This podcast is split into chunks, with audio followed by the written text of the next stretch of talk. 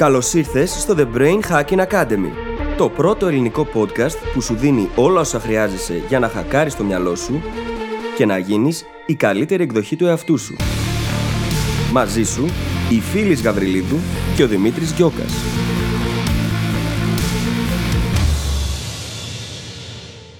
Γεια σου Brain Hacker και καλώς ήρθες σε άλλο ένα επεισόδιο του The Brain Hacking Academy. Το θέμα του σημερινού μας επεισοδίου είναι το λεγόμενο reverse engineering, δηλαδή η διαδικασία που ακολουθούμε όταν ξεκινάμε από ένα εκάστοτε αποτέλεσμα ή έναν στόχο και πηγαίνουμε προς τα πίσω σπάζοντας τον στα δομικά του στοιχεία ώστε να καταλάβουμε πώς μπορεί να λειτουργήσει για να φτάσουμε εκεί.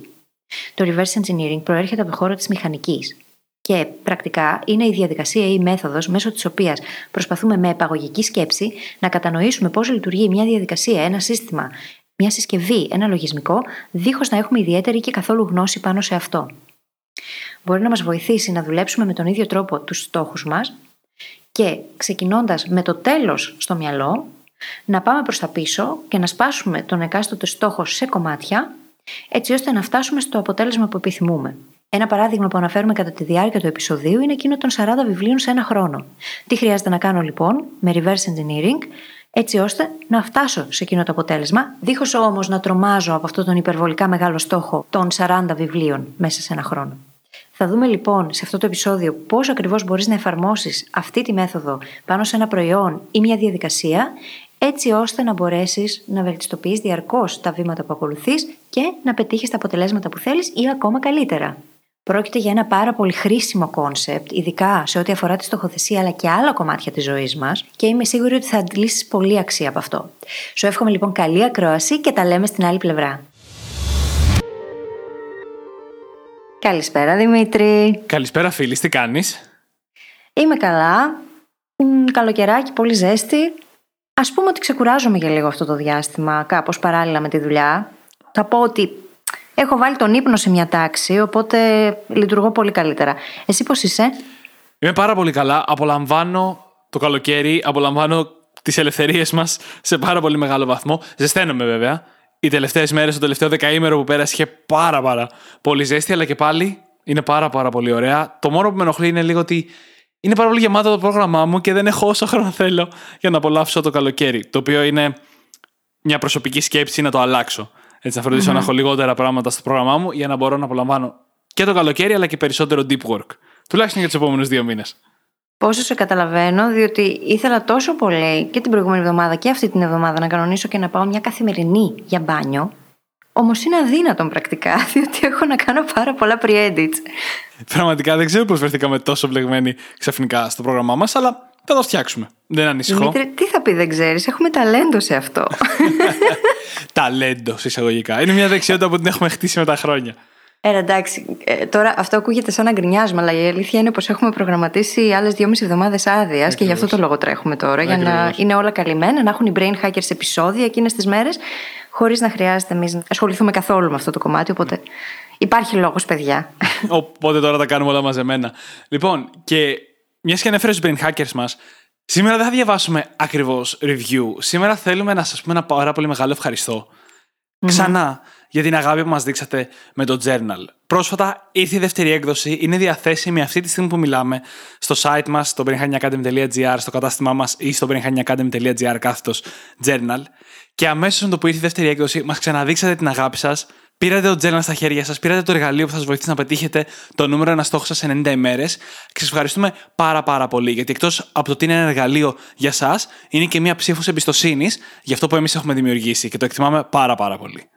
Είναι ψήφος εμπιστοσύνης. Χαιρόμαστε τόσο πολύ που συνεχίζετε να επενδύετε σε αυτό το εργαλείο που δημιουργήσαμε.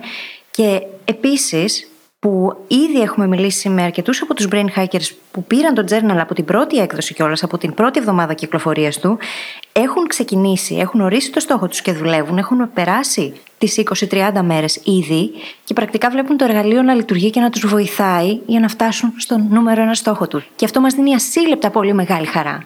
Πολύ λογικό να μου φαίνεται να μας δίνει τόση χαρά, γιατί είναι κάτι που φτιάξαμε με πάρα πολύ μεράκι, πάρα πολύ κόπο για να το έχετε στα χέρια σας και το να σας βοηθάει είναι ακριβώς αυτό που θέλαμε να πετύχουμε. Οπότε, αν θέλετε να κάνετε και εσείς το journal δικό σας, πήγαινε στο benhagnacademy.gr κάθετος journal για να μάθετε περισσότερα.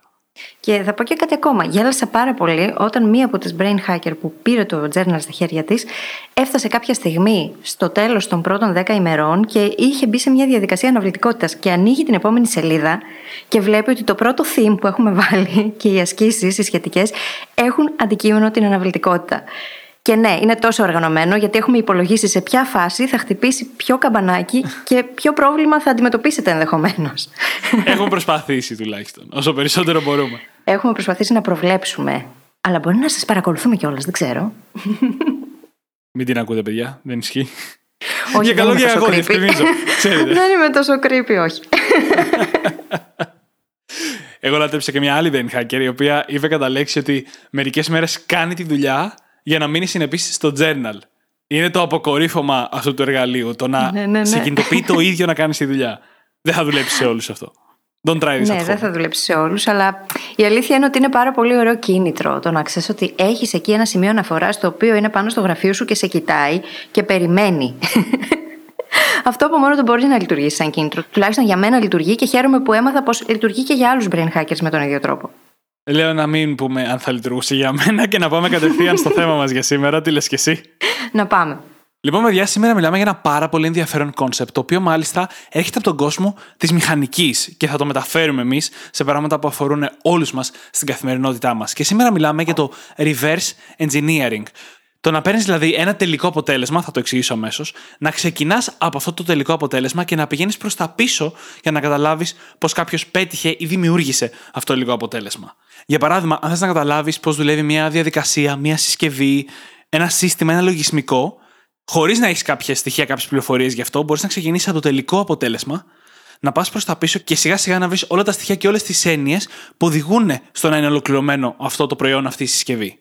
Και το ίδιο πράγμα μπορούμε πέρα από συσκευές ή διαδικασίες να το εφαρμόσουμε και στους στόχους που θέτουμε. Έτσι ώστε να πάρουμε τον τελικό μας στόχο, τον τελικό μας προορισμό, και χρησιμοποιώ αυτή τη λέξη επίτηδες, να πάμε και να δούμε αυτόν τον προορισμό και κάνοντας τη διαδικασία προς τα πίσω, να δούμε τι χρειάζεται να γίνει για να φτάσουμε εκεί. Και μέσα από αυτό να εντοπίσουμε όλα τα βήματα, τα milestones, τους μικροστόχους που χρειάζεται να πετύχουμε, έτσι ώστε να φτάσουμε στον τελικό μας προορισμό. Και λέω προορισμό, διότι έχουμε μιλήσει πολλές φορές για το concept με την οδήγηση τη νύχτα, που χρειάζεται να βλέπουμε μέχρι το βαθμό που χτυπάνε οι προβολείς μας. Σήμερα όμως θα εστιάσουμε στον ίδιο τον προορισμό και στο ρόλο του. Διότι μπορεί να θέλουμε εμείς να ταξιδέψουμε από την Αθήνα στη Θεσσαλονίκη, γνωρίζουμε ότι θέλουμε να πάμε στη Θεσσαλονίκη, δεν χρειάζεται να έχουμε πολύ ξεκάθαρα όλα τα βήματα που θα περάσουμε ενδιάμεσα. Έχουμε όμως μια συνολική εικόνα. Αυτός ο προορισμός είναι εκείνος που κάνει και όλη τη διαφορά, διότι αν δεν έχεις προορισμό, δεν ξέρεις πού πηγαίνεις. Άρα δεν ξέρεις και ποια βήματα θα ακολουθήσεις και από ποιον δρόμο θα πας. Είναι λοιπόν πολύ σημαντικό να έχουμε πολύ ξεκάθαρο τον στόχο μας εδώ. Και το reverse engineering μπορεί να κάνει πάρα πολύ μεγάλη διαφορά στο πώς θα προσεγγίσουμε την όλη διαδικασία για να φτάσουμε εκεί.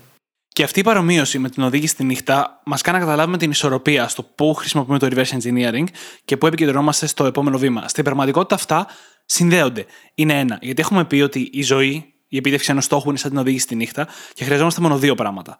Τον προορισμό και τα φώτα από τι προβολή μας. Μέχρι σήμερα έχουμε επικεντρωθεί πάρα πολύ στο πώς να βρίσκουμε αυτό το επόμενο βήμα. Πώς να χρησιμοποιούμε τις προβολή μας για να συνεχίζουμε το ταξίδι μας. Σήμερα θα τονίσουμε, όπως είπε και η φίλη, τη σημασία του προορισμού. Τι φέρνει ο προορισμός στην εξίσωση. Και θα γυρίσω πίσω και στις δύο διαφορετικές έννοιες, δύο διαφορετικές εφαρμογές του reverse engineering και να πω ότι αυτές είναι πάρα πολύ κλασικές. Είναι και ένα concept μηχανικής, αλλά και θα το βρείτε πάρα πολύ και στο Ιντερνετ αν ψάξετε reverse engineering, σχετικά με την επίτευξη στόχων. Και το πώς, όταν θέλει να πετύχεις ένα τελικό αποτέλεσμα, είτε αυτό είναι προορισμός οδηγικός, είτε είναι στόχος, είτε είναι οτιδήποτε άλλο, να ξεκινήσετε αυτό το τελικό αποτέλεσμα και να ορίσετε τα milestones, τα ορόσημα, τα σημεία κλειδιά ενδιάμεσα που θα σας βοηθήσουν να φτάσετε σε αυτό το σημείο. Και για να καταλάβουμε όλοι πόσο μεταφέρσιμο είναι αυτό το νοητικό μοντέλο, όπως και όλα τα υπόλοιπα νοητικά μοντέλα που έχουμε συζητήσει στο podcast, υπάρχει η έννοια του reverse storytelling, την οποία προσωπικά την άκουσα για πρώτη φορά από τον Stephen King. Ο οποίος κάνει το εξής. Δημιουργεί μια ιστορία και πολλές φορές μπορεί να πέσει σε αδιέξοδο. Και αυτό που κάνει εκείνη τη στιγμή είναι το να πάρει το τελικό, την τελική σκηνή στην οποία θέλει να φτάσει τους χαρακτήρες του βιβλίου του και πηγαίνει την ιστορία προς τα πίσω για να καταλάβει πώς έφτασαν εκεί. Διότι όταν προσπαθούμε να επιλύσουμε αυτό το πρόβλημα γραμμικά, πολλές φορές δεν είναι πολύ εύκολο. Ή μπορεί να πέσουμε σε κλισέ και στερεότυπα, τα οποία το κοινό μας ενδεχομένως να αναγνωρίσει και να καταλάβει πού το πάμε με την ιστορία. Όταν όμως ο Στίβεν Κίνγκ κάνει αυτό, ορίζει την τελική σκηνή στην οποία θέλει να φτάσει και πηγαίνει την ιστορία προς τα πίσω, έχει την ευκαιρία να σκεφτεί σενάρια, εναλλακτικές, τρόπους σκέψης που ίσως να μην μπορούσε να σκεφτεί πηγαίνοντας την ιστορία γραμμικά, συνεχίζοντας γραμμικά. Και γι' αυτό το λόγο είναι τόσο ανατρεπτικές οι ιστορίες του και δεν περιμένουμε με τίποτα αυτά που γίνονται από σελίδα σε σελίδα, ακριβώς επειδή η σκέψη του δεν ακολουθεί την πεπατημένη. Ακριβώς επειδή δεν τα περίμενε ούτε κι αυτός. Ακριβώς. Πολλές φορές δεν έχει ιδέα το πώς θα εξελιχθεί η ιστορία πηγαίνοντά την προς τα πίσω. Και αυτό είναι το ωραίο εδώ. Γιατί με τον ίδιο τρόπο μπορούμε να δουλέψουμε κι εμείς και να κάνουμε reverse storytelling στον ίδιο μας τον στόχο. Στην ίδια μας τη ζωή και να δούμε εναλλακτικούς τρόπους για να φτάσουμε εκεί που θέλουμε να φτάσουμε που δεν θα περιμέναμε υπό άλλες συνθήκες. Το οποίο ταιριάζει τόσο πολύ με την έννοια της αντιστροφής για την οποία μιλήσαμε σε ένα από τα προηγούμενα επεισόδια. Γιατί σχεδόν πάντα, όταν θέλουμε να πετύχουμε ένα αποτέλεσμα, να δημιουργήσουμε ένα αποτέλεσμα ή να πετύχουμε έναν στόχο, σκεφτόμαστε πώς θα φτάσω εκεί. Και στο reverse engineering, αυτό που κάνουμε είναι ότι έχουμε το τελικό αποτέλεσμα, υποθέτουμε ότι το έχουμε φτάσει, ειδικά στην περίπτωση ενός στόχου, και αναρωτιόμαστε πώς έφτασα εδώ. Mm-hmm. Τι μεσολάβησε, τι συνέβη για να έχω φτάσει εδώ σήμερα, θεωρητικά, και να έχω στα χέρια μου αυτό το αποτέλεσμα, να έχω πετύχει αυτό το στόχο. Είναι σαν αυτό που είπαμε με την άσκηση Kill the Company, όπου παίρνεις την επιχείρησή σου και υποθέτεις ένα χρόνο μετά ότι έχει διαλυθεί και κάνεις την άσκηση τι συνέβη και διαλύθηκε, αλλά θετικόστροφα. Mm-hmm. Τι συνέβη και πέτυχε. Τι συνέβη και εκτοξεύτηκαν τα κέρδη στα πλαίσια της επιχείρησης. Ή τι συνέβη και μπόρεσα να αλλάξω καριέρα σε κάτι που μου αρέσει περισσότερο. Τι μεσολάβησε, ενώ σήμερα δεν έχω κάνει τίποτα. Και όταν θέτουμε ένα τέτοιο ερώτημα και προσαρμόζουμε την έρευνά μας αναλόγως, φτάνουμε σε τελείως διαφορετικά αποτελέσματα. Έτσι, διότι είναι τελείως διαφορετικό το να ρωτήσεις τι χρειάζεται να κάνω για να φτάσω εκεί. Τελείως άλλη έρευνα θα κάνεις στο διαδίκτυο, τελείως διαφορετικές ερωτήσεις θα θέσεις στον δάσκαλο, τον μέντορα, τον coach σου. Και είναι τελείως διαφορετική η συλλογιστική που ακολουθούμε όταν φανταζόμαστε ότι είμαστε ήδη εκεί και τι χρειάστηκε να γίνει για να φτάσουμε σε εκείνο το σημείο. Άλλες ερωτήσεις, άλλη συλλογιστική, άλλες συζητήσεις. Που σημαίνει ότι βρίσκουμε και άλλες τελείως διαφορετικές απαντήσεις στα ερωτήματά μας. Και μιας και μίλησες για ερωτήσεις και αναζήτηση online και δασκάλους, θέλω να παρουσιάσω ένα πάρα πολύ σημαντικό πρόβλημα, το οποίο δεν τονίζεται σχεδόν καθόλου στη σημερινή κουλτούρα και κατά τη γνώμη μου θα έπρεπε περισσότερο. Γνωρίζουμε όλοι ότι η πληροφορία στο Ιντερνετ είναι άπειρη. Ό,τι θέλουμε μπορούμε να το βρούμε στο Ιντερνετ. Κάποιος έχει γράψει γι' αυτό, κάποιος τουλάχιστον πουλάει, αν όχι δίνει δωρεάν, τις γνώσεις του πάνω σε ένα θέμα. Παρ' όλα αυτά, δεν είναι τόσο εύκολο να βρούμε πάντα αυτή την πληροφορία. Και ας έχουμε το Google στα χέρια μας. Γιατί η συντηρητική πλειοψηφία του content εκεί έξω είναι φτιαγμένη για να απαντάει ερωτήσεις για αρχάριους. Αν έχετε αρχάριες ερωτήσεις, το να βρείτε απαντήσεις είναι πανεύκολο. Πώς να ξεκινήσω να μαθαίνω προγραμματισμό; Πώς να ξεκινήσω να μαθαίνω κιθάρα; Βασικά πράγματα για την πολιτική. Οτιδήποτε είναι βασικό και αρχάριο, υπάρχει πάρα πολύ. Πρώτα απ' όλα γιατί χρειάζεται λιγότερη εξειδίκευση για να γράψει κάποιος γι' αυτό, αλλά και γιατί πολύ περισσότερος κόσμος το αναζητά, άρα έχει και πολύ περισσότερο νόημα οικονομικά, να το πω έτσι, να γράψει κάποιος γι' αυτό ή να μιλήσει κάποιος γι' αυτό ή να κάνει ένα βίντεο γι' αυτό. Τι γίνεται όμως όταν οι ανάγκες μας γίνονται λίγο πιο εξειδικευμένες; Όταν έχουμε ήδη κάποιες δεξιότητες και θέλουμε να βρούμε ποιο θα ήταν το ιδανικό επόμενο βήμα για μας. Πρώτα απ' όλα το Ιντερνετ δεν έχει προσωποποίηση. Αν δεν ξέρουμε εμείς να κατευθύνουμε τη γνώση μας, τότε είμαστε λίγο στον αέρα. Και σα λέω πάρα πολύ προσωπική εμπειρία, παρά την εξοικειωσή μου με το ίντερνετ και τις γνώσεις που έχει μέσα σε αυτό, ότι χωρίς κάποιο πρόγραμμα, χωρίς κάτι άλλο, καταλήγουμε να κάνουμε κύκλους και να μαθαίνουμε τα ίδια και τα ίδια ξανά και ξανά. Συνήθως από το αρχάριο σημείο μέχρι το μέτριο και όχι τα παρακάτω. Εδώ λοιπόν μπαίνει το reverse engineering σαν ένας τρόπος να λύσουμε αυτό το πρόβλημα. Γιατί μπορούμε να πάρουμε ένα παράδειγμα, έναν άλλο προγραμματιστή που ξέρει περισσότερα από εμάς και να ξεκινήσουμε από εκεί. Μπορούμε να πάρουμε μια επιχείρηση που θέλουμε να φτιάξουμε και να μάθουμε από το πώς δουλεύει μπορούμε να δούμε άλλους που έχουν πετύχει το τελικό αποτέλεσμα που θέλουμε, να κάνουμε reverse engineer πώ φτάσανε εκεί και να μπορέσουμε έτσι να δομήσουμε τη συνέχεια του ταξιδιού μας στη μάθηση ή σε μια δεξιότητα. Και αυτό θα μας βοηθήσει να βρούμε και τα κατάλληλα ερωτήματα σε περίπτωση που δουλεύουμε με κάποιον δάσκαλο ή μέντορα ή κάποιον coach. Διότι υπάρχει ένα bias το οποίο λέγεται curse of knowledge, η κατάρα της γνώσης. Πολλές φορές οι άνθρωποι που έχουν φτάσει ήδη σε ένα σημείο, διδάσκοντας τα βήματα, ίσως παραλείψουν κάποια τα οποία θεωρήσουν εκείνη την ώρα τελείως υποσυνείδητα ασήμαντα. Ή μπορεί να τα παραλείψουν επειδή απλά το μυαλό τους εκείνη τη στιγμή δεν τα θεωρεί βήματα καν. Είναι τόσο δεδομένα. Και σε αυτή την περίπτωση, ο coach μας, ο δάσκαλος ή ο μέντορας θα μπορέσει να μας βοηθήσει πολύ καλύτερα αν εμείς πάμε με πολύ στοχευμένες ερωτήσεις. Το reverse engineering, λοιπόν, μπορεί να μας βοηθήσει να εντοπίσουμε αυτές τις ερωτήσεις, να τις θέσουμε και υπόψη δεν υπάρχουν ανόητες ερωτήσεις. Το μόνο που υπάρχει είναι χρήσιμες και σημαντικές ερωτήσεις, όσο χαζές και αν μας φαίνονται. Και θέτοντας αυτές τις ερωτήσεις, μπορούμε να αντλήσουμε πολύ μεγαλύτερη αξία τόσο από τη δουλειά μας με τον coach, τον δάσκαλο, τον μέντορα, όσο και από την αναζήτηση που θα κάνουμε στο ίδιο το ίντερνετ. Και ακόμα και το μυαλό μας θα προγραμματιστεί να αναζητήσει τελείως διαφορετικά πράγματα. Όλα εξαρτώνται από τις ερωτήσεις, από την ποιότητα των ερωτήσεων που θα θέσουμε. Και να πούμε βέβαια να τονίσουμε ότι αν έχουμε τη δυνατότητα να βρούμε μια καλή πηγή πληροφοριών ή έναν καλό δάσκαλο, παρά το cache of knowledge, αυτό είναι μια λύση στο πρόβλημα που ανέφερα.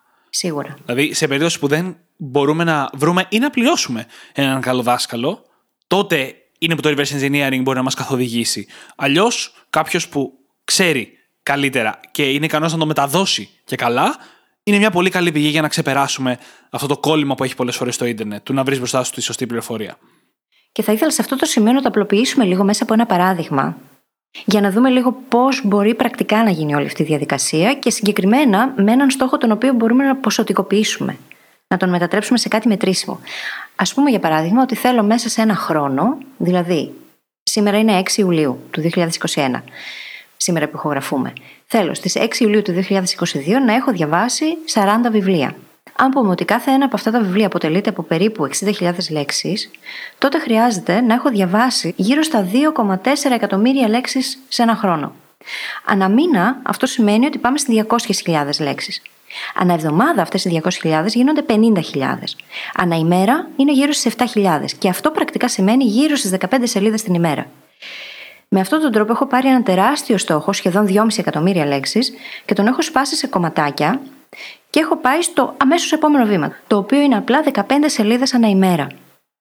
Έτσι είναι πολύ πιο εύκολα διαχειρίσιμο. Μπορούμε λοιπόν να μετατρέψουμε τους στόχους μας σε κάτι μετρήσιμο, έτσι ώστε να δούμε τα βήματα πολύ πιο εύκολα. Και στην προκειμένη αυτό ήταν ένα πάρα πολύ απλό παράδειγμα. Είναι σημαντικό όμως να έχουμε τον τελικό μας στόχο πολύ ξεκάθαρα μπροστά μας. Στην προκειμένη είπα ότι θέλω να έχω διαβάσει 40 βιβλία σε ένα χρόνο από τώρα και δεν είχα απλά τον ίδιο το στόχο πολύ ξεκάθαρο, αλλά και την ημερομηνία στην οποία θα είχε επιτευχθεί. Πράγμα το οποίο επίσης είναι πολύ σημαντικό. Χρειάζεται να έχουμε πολύ ξεκάθαρο το χρονικό ορίζοντα μέσα στον οποίο θα έχει επιτευχθεί αυτός ο στόχος. Ακριβώς. Και τονίζεις δύο βασικά πολύ ενδιαφέροντα πράγματα. Το ένα το είπες μόλις, που έχει να κάνει με τη μετρησιμότητα του στόχου. Το reverse engineering δουλεύει τέλεια όταν υπάρχει μετρησιμότητα και ειδικά όταν υπάρχουν νούμερα.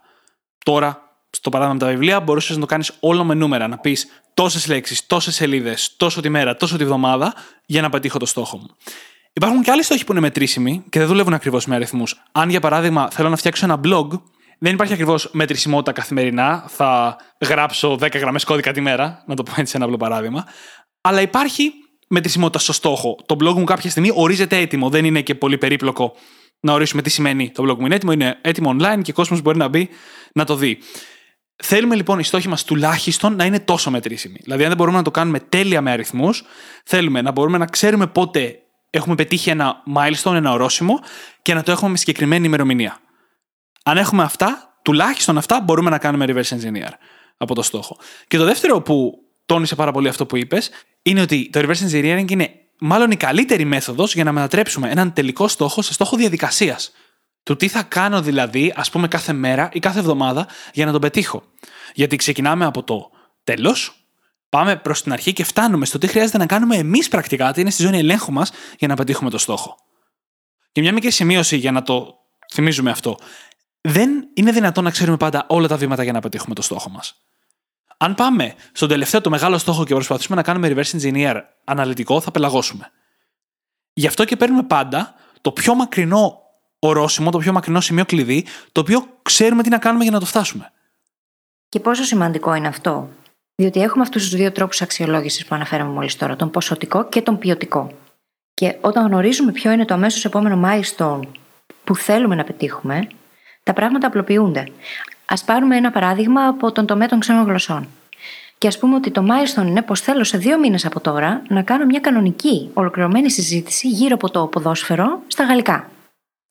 Τι χρειάζεται να έχει γίνει, τι χρειάζεται να έχω κάνει λοιπόν για να το πετύχω αυτό; Καταρχάς να βλέπω ποδόσφαιρο. Καταρχάς να βλέπω ποδόσφαιρο. Προφανώς το ανέφερα γιατί το παράδειγμα ήρθε από έναν μαθητή μου σε πρόσφατη μας συνεδρία.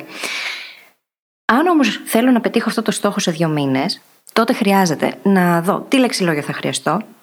Χρειάζεται να κάνω εξάσκηση προφανώς την ίδια μου την προφορά, τα προφορικά μου, πάνω στο συγκεκριμένο κομμάτι όμως, όχι πάνω σε οτιδήποτε, και ένα σωρό άλλα πραγματάκια τα οποία θα εντοπίσουμε έχοντας αυτό το milestone, αυτό το πολύ συγκεκριμένο και ξεκάθαρο milestone στο μυαλό μας. Και έτσι μπορούμε να σπάσουμε τη διαδικασία προς τα πίσω σε κομμάτια και να τα βάλουμε μέσα στην εβδομάδα μας, μέσα στην καθημερινότητά μας, έτσι ώστε να φτάσουμε εκεί. Και να τονίσω για κάτι ακόμα που φαίνεται εδώ, ότι το reverse engineering έχει recursive φύση. Recursive σημαίνει αναδρομική. Θα το εξηγήσω με παράδειγμα. Στο παράδειγμα του blog που είπαμε νωρίτερα, ας πούμε ότι θέλουμε να δημιουργήσουμε το δικό μας blog. Αυτό, κάνοντας reverse engineer, βλέπουμε τουλάχιστον κάποια milestones που χρειάζεται για να το πετύχουμε. Χρειάζεται να δημιουργηθεί το ίδιο το site, χρειάζεται να γράψουμε κάποια άρθρα για να υπάρχουν μέσα σε αυτό το site. Χρειάζεται να έχουμε και μια online παρουσία, ας πούμε ένα-δύο social media, για να μπορέσουμε κάπως να προωθήσουμε αυτή μας τη δουλειά και να τη δούνε κάποιοι άνθρωποι. Κάθε ένας από αυτούς τους υποστόχους μπορεί να γίνει και αυτός reverse engineer. Το να φτιάξω ένα blog έχει κάποια δικά του milestones, όπως το να αποφασίσω σε τι πλατφόρμα θα το φτιάξω, να αποφασίσω ποιος θα το φτιάξει για μένα ή αν θα μάθω μόνος μου να το φτιάχνω ή αν θα χρησιμοποιήσω μια πλατφόρμα που μου το κάνει εμένα πιο εύκολο, να στηθεί ο βασικός σκελετός, να φτιαχτούν οι σελίδες. Κάθε ένας από αυτούς τους στόχους μπορεί και αυτός να γίνει reverse engineer. Μέχρι που φτάνουμε στο επίπεδο των tasks και των πραγμάτων που έχουμε να κάνουμε. Άρα λοιπόν είναι ένα νοητικό μοντέλο και ένας τρόπος σκέψης που μπορεί συνεχώς να μας οδηγεί στο να αποφεύγουμε την πολυπλοκότητα και το μπέρδεμα. Και ταιριάζει τόσο ωραίο όλο αυτό με το ίδιο το concept, το νοητικό μοντέλο των πρώτων αρχών που είχαμε συζητήσει σε προηγούμενο επεισόδιο. Διότι κάνοντας αυτή την συλλογιστική προς τα πίσω, αρχίζουμε να βλέπουμε ποια είναι εκείνα τα σημαντικότερα στοιχεία που χρειάζεται να έχουμε συμπεριλάβει ώστε να φτάσουμε σε αυτό το milestone, το να είναι έτοιμο το blog μου. Ποιες είναι οι πρώτες του αρχές, Χρειάζεται καταρχάς να έχουμε ένα domain. Χρειάζεται να έχουμε δημιουργήσει κάποια άρθρα. Χρειάζεται να έχει δημιουργηθεί αυτό το blog, πρώτα απ' όλα για να γραφτούν και να μπουν αυτά τα άρθρα στο blog. Και διάφορα άλλα τέτοια μικρά πράγματα, τα οποία είναι οι πρώτες αρχές της δημιουργίας μιας ιστοσελίδας. Χωρίς αυτά δεν μπορούμε να πάμε παραπέρα. Οπότε, πηγαίνοντας έτσι προς τα πίσω, εντοπίζοντας τις πρώτες αρχές, μπορούμε να κάνουμε reverse engineer και κάθε ένα από αυτά τα υποκομμάτια και να δούμε ποια είναι τα σημαντικότερά τους συστατικά. Δηλαδή να πάμε στο 80-20, στο 20% των πραγμάτων που χρειάζεται οπωσδήποτε να γίνουν εξ αρχής και θα μας διευκολύνει πολύ τη διαδικασία αργότερα. Σε μια άλλη αναλογία, αν θέλει κανείς να δημιουργήσει και να μεγαλώσει ένα account στα social media, οι πρώτες αρχές, που το έχουμε συζητήσει ξανά αυτό το παράδειγμα, είναι το να πάει πίσω στις βασικές αρχές της ανθρώπινης επικοινωνίας, γιατί αυτό είναι τα social media. Και με βάση αυτό να ξεκινήσει να σκέφτεται όλη τη στρατηγική και πώς θα μπορούσε να το στήσει. Διότι μιλάμε σε ανθρώπους, δεν μιλάμε σε ρομπότ. Οπότε, ξεκινώντας με αυτό σαν βάση, μπορούμε να σκεφτούμε τελείως διαφορετικά από ό,τι θα σκεφτόμασταν αν απλά είχαμε στο μυαλό μας αριθμούς και νούμερα. Σωστά. Και θα γυρίσω λίγο στο παράδειγμα με το Σάρικ αυτό που είπες και θα το χρησιμοποιήσω για να μιλήσω λίγο για το πώς ο συνδυασμός του reverse engineering με τα first principles, με τις πρώτες αρχές, μπορεί να κάνει, να φέρει μάλλον εκθετικά αποτελέσματα. Όταν θέλουμε να ανεβάσουμε το υλικό μας στο Ιντερνετ, το γραπτό μας υλικό, έτσι, άρθρα, η πρώτη αρχή δεν είναι ότι χρειαζόμαστε site. Η πρώτη αρχή είναι ότι χρειαζόμαστε κάπου να βάλουμε αυτά τα άρθρα. Mm-hmm. Κάποτε αυτό το κάπου θα ήταν μια εφημερίδα και θα ήταν πολύ πιο δύσκολο. Σήμερα είναι το Ιντερνετ.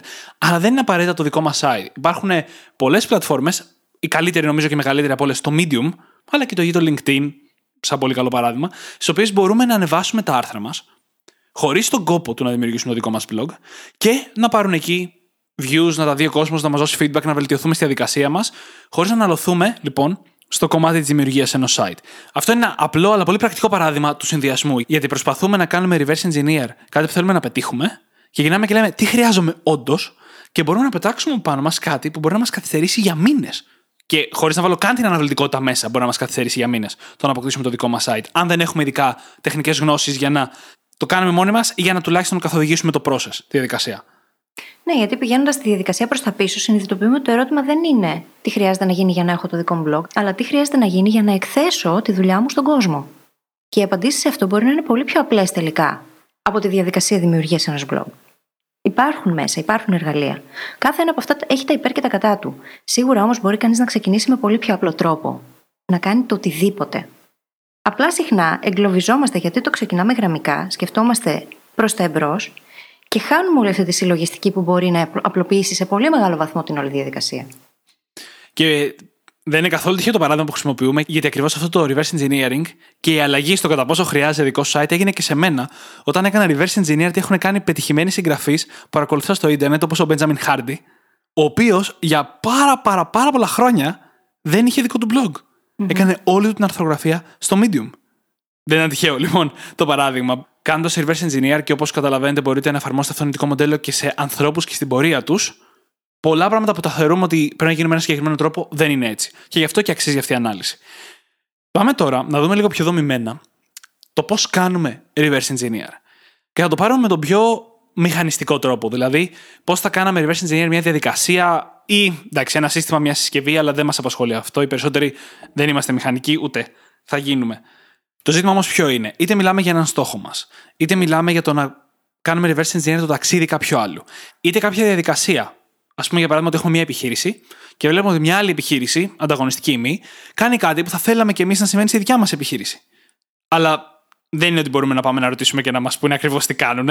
Δεν δουλεύει έτσι πάρα πολλές φορές ο κόσμος των επιχειρήσεων. Εμείς δεν πρέπει να κάτσουμε να κάνουμε reverse engineer αυτή τη διαδικασία και να τη φέρουμε στα δικά μας μέτρα. Και αυτό δεν είναι καν ανάγκη να είναι για την επιχείρησή μας, μπορεί να είναι για τη ζωή μας. Άρα λοιπόν πάμε να δούμε πώς μπορούμε να κάνουμε αυτή τη διαδικασία. Και το πρώτο βήμα είναι να πάρουμε το τελικό αποτέλεσμα και να το διαλύσουμε, να το σπάσουμε σε κομματάκια. Είναι πιο εύκολο να το φανταστείτε αυτό αν φαντάζεστε να παίρνετε σε ένα φυσικό μηχάνημα, μια συσκευή και να το κάνετε αυτό, για να μπορέσουμε να δούμε τα στοιχεία που το αποτελούν. Υπάρχουν τρεις τρόποι για να διαλύσουμε κάτι και να μάθουμε από αυτό. Ο ένας είναι ο φυσικός τρόπος, με τα χέρια μας. Αν είναι κάτι χειροπιαστό, το ξεβιδώνουμε και προσπαθούμε να καταλάβουμε πώς δουλεύει. Ο δεύτερος τρόπος είναι νοητικά. Με το μυαλό μας να μπορέσουμε να σκεφτούμε, να καταγράψουμε πώς φανταζόμαστε ότι δουλεύει αυτό. Ο τρίτος τρόπος, που στην πραγματικότητα δουλεύει επικουρικά για τον δεύτερο, είναι το να μαζέψουμε όσο περισσότερη πληροφορία μπορούμε για να το κάνουμε αυτό. Δηλαδή, βλέπουμε μια διαδικασία που κάνει μια άλλη επιχείρηση. Δεν ξέρουμε τίποτα για αυτή παρά μόνο το τελικό αποτέλεσμα που είδαμε μπροστά μας. Μπορεί να ρωτήσουμε κάποιον να ρωτήσουμε κάποιον άλλον ειδικό στο χώρο να μας πει πώς πιστεύει ότι έχει γίνει αυτό. Μπορούμε να βρούμε κάποιον διατεθειμένο μέσα από την άλλη επιχείρηση να μας δώσει δύο πληροφορίες. Μπορεί να γκουγκλάρουμε και να βρούμε κάποια πράγματα στο ίντερνετ. Όσο περισσότερες πληροφορίες μαζέψουμε, τόσο πιο εύκολο θα είναι να το σπάσουμε στα δομικά του στοιχεία και να καταλάβουμε πώς δουλεύει. Και έτσι, με αυτόν τον τρόπο, μπορούμε να εντοπίσουμε τα κύρια σημεία που το απαρτίζουν, να πάμε δηλαδή σε εκείνο το 20% που λέγαμε νωρίτερα, και να εστιάσουμε σε αυτά. Διότι αν δεν τα βρούμε αυτά, αν δεν τα εντοπίσουμε, για να δούμε πάνω σε ποια βάση χρειάζεται να πατήσουμε για να χτίσουμε όλο το υπόλοιπο, δεν θα μπορέσουμε να φτάσουμε και πολύ μακριά. Φανταστείτε τον Elon Musk στη φάση που ήθελε να φτιάξει το δικό του πύραυλο. Και έκανε όλη αυτή τη διαδικασία. Είπε, τι χρειάζομαι εγώ για να δημιουργήσω ένα πύραυλο; Εφάρμοσε τις πρώτες αρχές, πράγμα το οποίο το είχαμε συζητήσει και πολύ αναλυτικά στο συγκεκριμένο επεισόδιο. Είδε ποια είναι τα σημαντικότερα πράγματα και στην ουσία αυτό έκανε έτσι. Έκανε reverse engineer στο πώς λειτουργεί ο πύραυλος πιάνει τα δομικά του στοιχεία, πήρε αυτά τα δομικά στοιχεία, είδε με ποιον τρόπο μπορεί να τα προμηθευτεί για να τα συναρμολογήσει και έκανε αυτή τη διαδικασία. Και εδώ η προπόθεση είναι από τη μία το να κάνουμε την έρευνα, να μάθουμε όλα όσα χρειάζεται να μάθουμε. Από την άλλη, είναι και το να έχουμε και κάποιες γνώσεις σχετικές. Σχετικές, όχι πάνω στο συγκεκριμένο αντικείμενο. Για άλλη μια φορά, όσο περισσότερες γνώσεις, δεξιότητες και νοητικά μοντέλα έχουμε, τόσο πιο εύκολη γίνεται η ανάλυση. Γι' αυτό τονίζουμε και μάλιστα αρκετά στα τελευταία επεισόδια, τον τελευταίο καιρό, το higher level thinking, το να σκεφτόμαστε στο επόμενο επίπεδο. Όσο πιο πολλά πράγματα έχουμε στο μυαλό μας, τόσο πιο καλά θα σκεφτόμαστε. Και το παράδειγμα του Elon Musk μου αρέσει πάρα πολύ γιατί τονίζει την αναδρομική φύση του reverse engineering. Γιατί κατά τη γνώμη μου δεν έκανε reverse engineer πώς να φτιάξει ένα πύραυλο. Ο τύπος θέλει να πάει στον Άρη. θέλει να πάει και να πεθάνει στον Άρη. Είναι το όνειρο της ζωής του. Νομίζω ότι όλα όσα κάνει, όλες οι επιχειρήσεις κυριολεκτικά που έχει κάνει, κάπως δένουν σε αυτό το όραμα. Mm-hmm. Από τις μπαταρίες της Tesla, τις καινοτόμες τεχνολογίες καψίματος του The Boring Company και προφανώς της SpaceX. Νομίζω ότι όλο αυτό είναι ένα reverse engineering που έχει κάνει στο τι σημαίνει να κάνουμε μια πικία στον Άρη. Και αποφάσισε, ξέρεις τι θα κάνω όλα μόνος μου.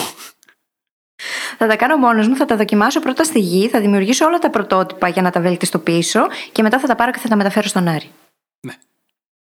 και κάθε ένα από αυτά τα στοιχεία όμως απαιτεί επειδή είναι θαύματα της μηχανικής, απαιτεί βαθύτατο reverse engineering στο τελικο αποτέλεσμα. Και δεν είναι καν απτό το reverse engineering. Δεν είναι ότι έχει το τελικό αποτέλεσμα στα χέρια του και προσπαθεί να καταλάβει πώς φτιάχτηκε. Αλλά ξεκινάει από το τι θέλει να φτιάξει και πηγαίνει προς τα πίσω, μαζί με τους μηχανικούς του εννοείται, για να πετύχει το αποτέλεσμα που θέλει.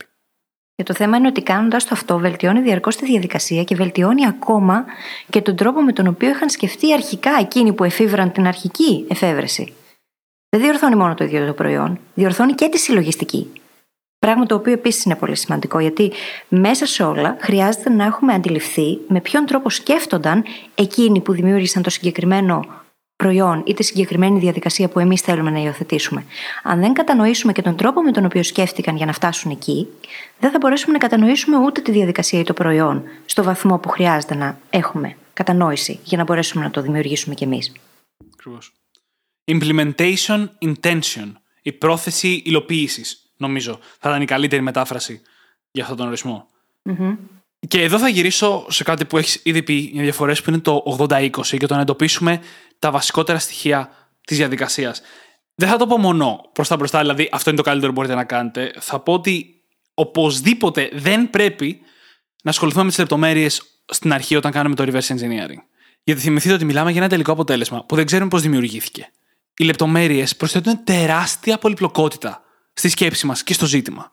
Γιατί είναι αυτές που φαίνονται περισσότερο, είναι αυτές που γεμίζουν το κενό, αλλά στην πραγματικότητα δεν έχουν καμία σημασία. Αν πάμε λοιπόν να δούμε τις λεπτομέρειες υλοποίησης, τις λεπτομέρειες υλοποίησης μιας διαδικασίας ή τις λεπτομέρειες του πώς κάποιος έφτασε εκεί που έχει φτάσει, θα χάσουμε το δάσος. Θα βλέπουμε το δέντρο και θα χάσουμε το δάσος. Άρα λοιπόν, για να μειώσουμε την πολυπλοκότητα, αλλά και για να μειώσουμε το φόβο, γιατί οι λεπτομέρειες το κάνουν πιο τρομακτικό, πιο μεγάλο, οφείλουμε να τις αφήσουμε στην άκρη και να επικεντρωθούμε σε αυτά τα κύρια στοιχεία ή αλλιώς τι πρώτες αρχές. Και έτσι μπορούμε να ξεκινήσουμε να δημιουργούμε ένα πρωτότυπο πάνω στο οποίο θα δουλέψουμε από εδώ και πέρα για να το βελτιστοποιούμε διαρκώς, εστιάζοντας στη διαδικασία μέσα από τους κύκλους ανατροφοδότησης, βλέποντας τι λειτουργεί και τι δεν λειτουργεί, πού μπορούμε να επέμβουμε για να πάει καλύτερα είτε το προϊόν είτε η ίδια η διαδικασία και εννοείται πως δεν θα λειτουργήσει εξ αρχής. Δεν θα μπορέσει να δουλέψει εξ αρχής αυτό που θα φτιάξουμε. Και αυτό είναι OK και είναι απολύτως φυσιολογικό. Αυτός είναι ο ρόλος του πρωτοτύπου. Το να πάνε πράγματα στραβά, να κάνουμε λάθη, για να μάθουμε από αυτά, να δούμε πώς μπορούμε να τα βελτιώσουμε και να φτάσουμε τελικά μέσα από πολλά λάθη, πολλά σφάλματα στο σύστημα, στη διαδικασία όπως τη θέλουμε εμείς ιδανικά. Έχει πάρα πολύ πλάκα όμως το πώς δεν το σκεφτόμαστε αυτό καθόλου. Ναι. Όταν ε, παίρνουμε το παράδειγμα του Elon Musk, είναι προφανές. Κανείς δεν περίμενε ούτε ο ίδιος ούτε κανείς στον κόσμο να φτιάξει ένα πύραυλο ο οποίος θα δουλέψει τέλεια με την πρώτη. Είναι μια πολύ περίπλοκη διαδικασία. Θέλει πάρα πολύ χρόνο, έχει πολύ μεγάλους κύκλους ανατροφοδότησης πραγματικούς. Το ξέρουμε αυτό. Όμως, όλοι μας έχουμε προσπαθήσει να φτιάξουμε μια ρουτίνα για τη μέρα μας, για το πρωί, για το βράδυ, για παραγωγικότητα. Και έχουμε τη διαβδέστηση ότι με το που φτιάξουμε την πρώτη μας ρουτίνα, αυτή μαγικά θα δουλέψει. Το πρωτότυπό μας δηλαδή, περιμένουμε ότι αυτό είναι, θα δουλέψει, θα κάνω τέλεια ρουτίνα, θα γυμνάζομαι δύο ώρες τη μέρα, θα διαβάζω πέντε ώρες τα βιβλία, θα δουλεύω 12, θα κοιμάμαι 8 και υπερβάλλω επίτηδες. Γιατί έτσι ξεκινάμε Και αυτό μάλιστα είναι και ένα πολύ ωραίο παράδειγμα reverse engineering. Οι ρουτίνες και οι συνήθειες. Γιατί και εγώ όταν ξεκίνησα, άρχισα να αντιγράφω ρουτίνες και συνήθειες άλλων, τύπου την φέρει κτλ. Πρώτα ξεκίνησα με την αντιγραφή και δεν μου δουλεύανε ακριβώς γιατί δεν ήταν προφανώς φτιαγμένε για μένα. Και μετά ξεκίνησα να κάνω reverse engineer, να δω τι είναι αυτό που δουλεύει σε μένα, τι είναι αυτό που τις κάνει να δουλεύουν, πού θέλω να φτάσω, τι έχει συμβεί για να φτάσω εκεί στο μέλλον. Και με τα χρόνια αυτό οδήγησε στο να μπορώ να δημιουργώ τις δικές μου ασκήσεις, τις δικές μου ρουτίνες, τα δικά μου προγράμματα κτλ. κτλ. Αλλά όλο αυτό ήταν στην πραγματικότητα μια διαδικασία reverse engineering από ένα αποτέλεσμα που άλλοι πετύχανε και προσπάθησα να καταλάβω πώς φτάσανε εκεί και μετά αυτό το ανοίγα στον εαυτό μου και είμαστε εδώ που είμαστε σήμερα. Μα δεν γίνεται να πάρουμε και να αντιγράψουμε απλά κάτι που κάνει κάποιος άλλος. Γιατί και εκείνος για να φτάσει στο σημείο να το κάνει με τον τρόπο που το κάνει, πέρασε από πολλά στάδια, χρειάστηκε να χτίσει πολλές συνήθειες, χρειάστηκε να αφιερώσει χρόνο. Και δεν μπορούμε απλά να πάρουμε και να αντιγράψουμε κάτι που λειτουργεί πολύ πετυχημένα για κάποιον άλλον, χωρίς εμείς να έχουμε κάνει όλη αυτή τη δουλειά και να βάλουμε τα θεμέλια για να μπορέσει να γίνει. Και χωρίς να έχουμε λάβει και τον σημαντικότερο παράγοντα υπόψη στην εξίσωση. Τον ίδιο μας τον εαυτό και το τι μας ταιριάζει και τι δεν μας ταιριάζει, τι μας αρέσει και τι όχι. Γιατί εγώ μπορεί να μην θέλω να σηκώνομαι το πρωί και να τρέχω στο γυμναστήριο και να περνάω κάθε μου πρωινό έτσι. Μπορεί να μην ταιριάζει σε μένα αυτό το πράγμα. Αν όμως προσπαθήσω να το επιβάλλω στον εαυτό μου, το σίγουρο είναι ότι θα αποτύχω. Και αν δεν προσπαθήσω να σκεφτώ με ποιον τρόπο μπορώ να το φέρω στα μέτρα μου, μπορεί για μένα, ας πούμε, να μην είναι η λύση το να τρέχω στο γυμναστήριο με το που θα σηκωθώ, να είναι το να κάνω 10 κάμψεις στην κουζίνα μου την ώρα που γίνεται το καφές μου. Και αυτό να είναι OK. Και αυτό να ταιριάζει στη ζωή μου όμως και να μπορώ να το κάνω. Ή να πηγαίνω γυμναστήριο το βράδυ. Ναι. Ενώ, σαν μια Απλά εναλλακτική. μπαίνουμε σε αυτή τη διαδικασία να απορρίψουμε κατευθείαν κάτι και να μην δοκιμάσουμε εναλλακτικούς τρόπους. Γιατί νομίζουμε ότι κατευθείαν απέτυχε. Ότι δεν μπορούμε να το κάνουμε. Ακριβώς αυτό που λες, ήθελα να το πω στο επόμενο βήμα. Φαίνεται αυτονόητο. Θα ακουστεί αυτονόητο. Αλλά αφού έχουμε δημιουργήσει κάτι, κάποιο πρωτότυπο, το φτιάχνουμε με βάση το feedback που παίρνουμε. Και το λέω αυτό γιατί πάρα πολύ συχνά τα παρατάμε. Φτιάχνουμε μια διαδικασία για την καθημερινότητά μας, ας πούμε, ή για τη δουλειά μας ή οτιδήποτε. Δεν πετυχαίνει με τη μία ή βρίσκουμε αντίσταση και λέμε, OK, γυρνάω πίσω στο default μου, στον αυτόματο. Δεν χρειάζεται. Το όλο νόημα είναι να φτιάχνουμε συνεχώς αυτό που δημιουργούμε. Και ξαναλέω, ακούγεται αυτονόητο, αλλά δεν είναι. Αν δούμε οι περισσότεροι τι κάνουμε στη ζωή μας, πρώτος εγώ έτσι, συνεχώς σταματάμε αντί να επιδιορθώνουμε. Και εννοείται ότι για να μπορούμε να επιδιορθώνουμε, ένα πολύ σημαντικό βήμα, που είναι ακριβώς πριν, είναι να φτιάξουμε σημεία ανατροφοδότησης και ανασκόπησης. Δεν είναι τυχαίο που στο journal έχουμε βάλει ανατροφοδότηση σε καθημερινό επίπεδο, σε εβδομαδιαίο επίπεδο χωριστά και σε μηνιαίο επίπεδο χωριστά. Γιατί τα περισσότερα κομμάτια της επίτευξης ενός στόχου τα κάνουμε όλοι. Τα βασικότερα κομμάτια, το να πούμε θέλω να κυνηγήσω αυτό το στόχο, ξέρω ποιο είναι το επόμενο βήμα, τα κάνουμε γενικά, αλλά αυτό που δεν κάνουμε είναι να φτιάχνουμε συνεχώς τη διαδικασία μας. Και γι' αυτό το λόγο έχουμε γράψει το journal με αυτόν τον τρόπο. Ξεκινάμε με το να ορίσουμε με ακρίβεια τον ίδιο το στόχο ή το πρόβλημα που πάμε να επιλύσουμε. Και έχοντας αυτόν τον στόχο πολύ ξεκάθαρα μες στο μυαλό, και όχι μόνο τον ίδιο το στόχο, το που βρισκόμαστε αυτή τη στιγμή, καθώς και το ίδιο το εσωτερικό μας κίνητρο. Αυτά τα τρία πράγματα, αν δεν τα έχουμε, δεν θα μπορέσουμε να συνεχίσουμε τη διαδικασία. Να ξέρουμε πού είμαστε, πού θέλουμε να φτάσουμε και για ποιο λόγο. Ακριβώς. Και να μπορούμε να το οραματιστούμε κιόλας αυτό. Να ξέρουμε πού θέλουμε να φτάσουμε και τι βλέπουμε, τι ακούμε, τι αισθανόμαστε όταν είμαστε πλέον εκεί. Και ποιοι θέλουμε να είμαστε στο τέλος. Ποιος είναι ο ιδανικός μελλοντικός μας εαυτός. Και έπειτα, καθώς έχουμε ορίσει ακόμα και την ημερομηνία επίτευξης, πάμε στο ίδιο το πώς.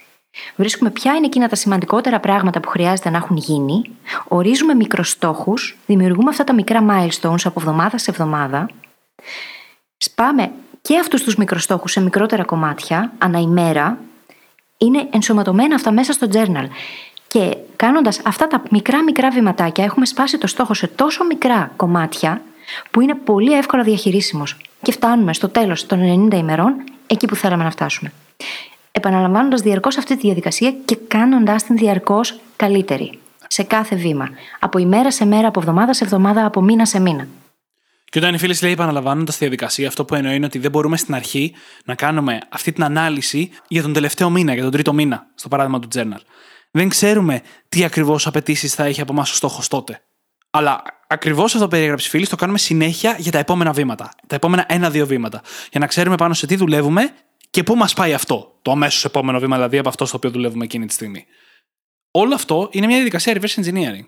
Σε συνδυασμό με πάρα πολύ αντροφοδότηση. Και μιας και μιλάμε για την επίτευξη των στόχων τώρα, να πω ότι εκτός από τον ίδιο το στόχο, όταν κάνουμε reverse engineering, θέλουμε να κάνουμε reverse engineer και στο πρόγραμμά μας. Εδώ το χρησιμοποιώ λίγο εφημιστικά, δεν λέγεται ακριβώς reverse engineer, αλλά δεν είναι μόνο να δούμε τα βήματα και τα ορόσημα για να φτάσουμε στο στόχο μας, αλλά και το πώς αυτά θα χωρέσουν στο πρόγραμμά μας, στην οικολογία μας που έχουμε πει πάρα πολλές φορές στο παρελθόν. Ναι, διότι αν δεν χωράνε στην οικολογία μας και εμείς απλά χτίζουμε ένα στόχο με την ψευδέστηση ότι μπορούμε να τον χωρέσουμε στο πρόγραμμα, όμως παράλληλα τρέχουν οικογένεια, εργασία, ένα σωρό άλλα πράγματα, τότε δεν θα πετύχει.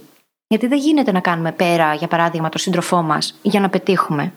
Δεν γίνεται να κάνουμε πέρα τα πάντα στη ζωή μας, να παραμελούμε το σώμα μας, την υγεία μας για να φτάσουμε στο στόχο. Όλα αυτά σημαίνουν πως η οικολογία διαταράσσεται. Και αν διαταράσσεται σε ένα σημείο, θα διαταραχτεί και σε ένα άλλο σημείο. Είναι δεδομένο. Οπότε χρειάζεται οπωσδήποτε να έχουμε μπει στη διαδικασία να συνυπολογίσουμε το ίδιο το πρόγραμμα και τον χρόνο μας, ώστε να μπορέσει να λειτουργήσει όλο αυτό. Και φυσικά να βάλουμε προτεραιότητες, έτσι. Να δούμε ποια είναι εκείνα τα πράγματα που είναι πολύ σημαντικά για εμάς και δεν μπορούν να είναι πάνω από 4-5, και πάλι πολλά είπα. Δεν γίνεται να είναι πάρα πολλά, διότι αν δεν εστιάσουμε, αν δεν κάνουμε focus, Αν δεν μπορούμε μάλλον να κάνουμε focus 100% σε κάθε ένα από αυτά, χωρίς το ένα να στερεί από το άλλο, τότε τίποτα από αυτά δεν θα πάει καλά. Εγώ έχω πει μέχρι τρία πράγματα και μάλιστα διαφορετικής δυναμικής. Ναι. Ή κατηγορίας. Αν όχι διαφορετικής δυναμικής. Το τελευταίο που θέλω να τονίσω τώρα, αλλάζοντας λίγο, είναι η σημασία του να ορίσουμε πολύ καλά τον τελικό στόχο ή το πρόβλημα με τη λογική της επίλυσης προβλημάτων πάνω στο οποίο δουλεύουμε και κάνουμε reverse engineering. Πρόκειται για ένα νοητικό μοντέλο το οποίο αλλάζει τον τρόπο που αναλύουμε τα πράγματα. Και καταρχάς, μια και το από αυτό, να τονίσω ότι δεν είναι δυνατόν να πάρει κανείς μια διαδικασία και να εφαρμόσει γραπτά, ας πούμε, όλα τα νοητικά μοντέλα που έχουμε πει στα επεισόδια μας. Πολλά από τα επεισόδια, συμπεριλαμβανομένου και το σημερινού, είναι για να προσθεθεί ένα νοητικό μοντέλο στη φαρέτρα σας, ένας τρόπος σκέψης καινούριος στο πώς βλέπετε και αντιμετωπίζετε τα πράγματα. σω ένα πρακτικό εργαλείο για τις περιπτώσεις που έχετε κολλήσει και η πιο κλασική μέθοδος δεν δίνει τα αποτελέσματα που θέλετε. Δεν είναι δυνατόν κάθε φορά που θέλουμε να κάνουμε οτιδήποτε να κάνουμε reverse engineering, inversion, first principles thinking και δεν ξέρω εγώ πόσα ακόμα πράγματα που έχουμε πει στα επεισόδια. Εμείς θα το κάνουμε. Μία. Δεν γίνεται, Δημήτρη. δεν έχουμε τόσο χρόνο για να μπορέσουμε να τα κάνουμε όλα. Δεν είναι δυνατόν. Και κλείνοντας τώρα αυτή την παρένθεση, να πω ότι για το συγκεκριμένο νοητικό μοντέλο, το να ξέρουμε καλά το πρόβλημα είναι πολύ σημαντικό. Γι' αυτό και όταν θέτουμε στόχους, τους κάνουμε smart, βοηθάει πάρα πολύ στο reverse engineering. Και όταν μελετάμε άλλα αποτελέσματα ή άλλα τελικά προϊόντα σε εισαγωγικά ή κυριολεκτικά, θέλουμε να τα κατανοήσουμε πολύ καλά. Και όταν λέω να τα κατανοήσουμε καλά, ενώ κυρίως να κατανοήσουμε πού μας αφορούν. Και τι ακριβώς θέλουμε εμείς να πάρουμε από αυτή τη διαδικασία. Γιατί οι δικές μας προθέσεις μέσα από αυτό που κάνουμε είναι εξίσου σημαντικές με το τι είναι αυτό που αναλύουμε. Ακριβώς. Είναι αυτό που λέγαμε πριν, ότι χρειάζεται να λάβουμε υπόψη τον σημαντικότερο παράγοντα όλων. Τον ίδιο μας τον εαυτό. Διότι αν δεν είναι ξεκάθαρο αυτό, δεν είναι ξεκάθαρο το γιατί κάνουμε αυτό που κάνουμε, το πού θέλουμε να φτάσουμε και τι ρόλο παίζει αυτό για εμάς, για τη δική μας προσωπικότητα, ταυτότητα, ζωή, τίποτα δεν έχει νόημα. Και σε αυτά τα πλαίσια αξίζει να διερωτώμαστε και συχνά πυκνά. Will it make the boat go faster? Θα βοηθήσει να κάνουμε τη διαδικασία πιο εύκολη και γρήγορη; Αν δεν βοηθήσει, αν η απάντηση σε αυτήν την ερώτηση είναι όχι, τότε χρειάζεται να αναθεωρήσουμε και να κάνουμε reverse engineer την αναθεώρηση. Να δούμε τι χρειάζεται να γίνει για να γίνει πιο γρήγορη η διαδικασία. Και όλα αυτά τα νοητικά μοντέλα χρειάζεται να τα έχει κανείς στη φαρέτρα του για να μπορεί να διαλέξει κάθε φορά το καταλληλότερο. Δεν είναι όλες οι καταστάσεις ίδιες και δεν είναι όλα τα νοητικά μοντέλα κατάλληλα για όλες τις καταστάσεις. Ακριβώς. Όσο καλύτερη όμως έκθεση έχετε σε αυτά και όσο περισσότερο τα έχετε εξασκήσει, τόσο πιο εύκολο γίνεται να διαλέξετε το καταλληλότερο ανα πάσα στιγμή, έτσι ώστε να μπορέσετε να εφαρμόσετε στην κατάσταση που έχετε μπροστά σας και να δείτε και τα αποτελέσματα που θέλετε. Και με αυτό νομίζω ότι μπορούμε να κλείσουμε το επεισόδιο. Τι λες κι εσύ; Όχι. Καιρό έχεις να το κάνεις αυτό. Είχα καιρό, ναι, το ξέρω. Κρύο είναι, αλλά δεν πειράζει. Μ' αγαπάτε παρόλα αυτά. Μα έχουν πει ότι εκτιμάτε το χιούμορ μας, παιδιά. Δεν ξέρω τι προβλήματα έχετε. Ε, δεν ξέρω τι προβλήματα έχετε, αλλά να σας πω κάτι. Ήταν κρύο, κάνει ζέστη, άρα μια χαρά. Ήρθε και έδεσε. Λοιπόν, πριν συνεχίσει, θα κλείσω εγώ το επεισόδιο και θα σας πω ότι μπορείτε να βρείτε τις σημειώσεις του επεισοδίου στο site μας, στο brainhackingacademy.gr, όπου μπορείτε να βρείτε και το journal μας, είτε στο κατάστημά μας, είτε πηγαίνοντας κατευθείαν στο brainhackingacademy.gr, κάθετος journal. J-O-U-R-N-A-L. Και θα σας ζητήσουμε να κάνετε subscribe στην εφαρμογή που έχετε βρει και μας ακούτε να μας αφήσετε ένα φανταστικό πεντάστερο review, γιατί έτσι βοηθάτε το podcast να μεγαλώσει, τους brain hackers να γίνουν περισσότεροι και μας κάνετε πολύ χαρούμενους και κάντε και μια πράξη αγάπης. Αρπάξτε τα κινητά των φίλων σας και δείξτε τους πώς μπορούν να γίνουν και εκείνοι brain hackers. Σας ευχαριστούμε πάρα πολύ που ήσασταν μαζί μας και σήμερα και σας ευχόμαστε καλή συνέχεια. Καλή συνέχεια.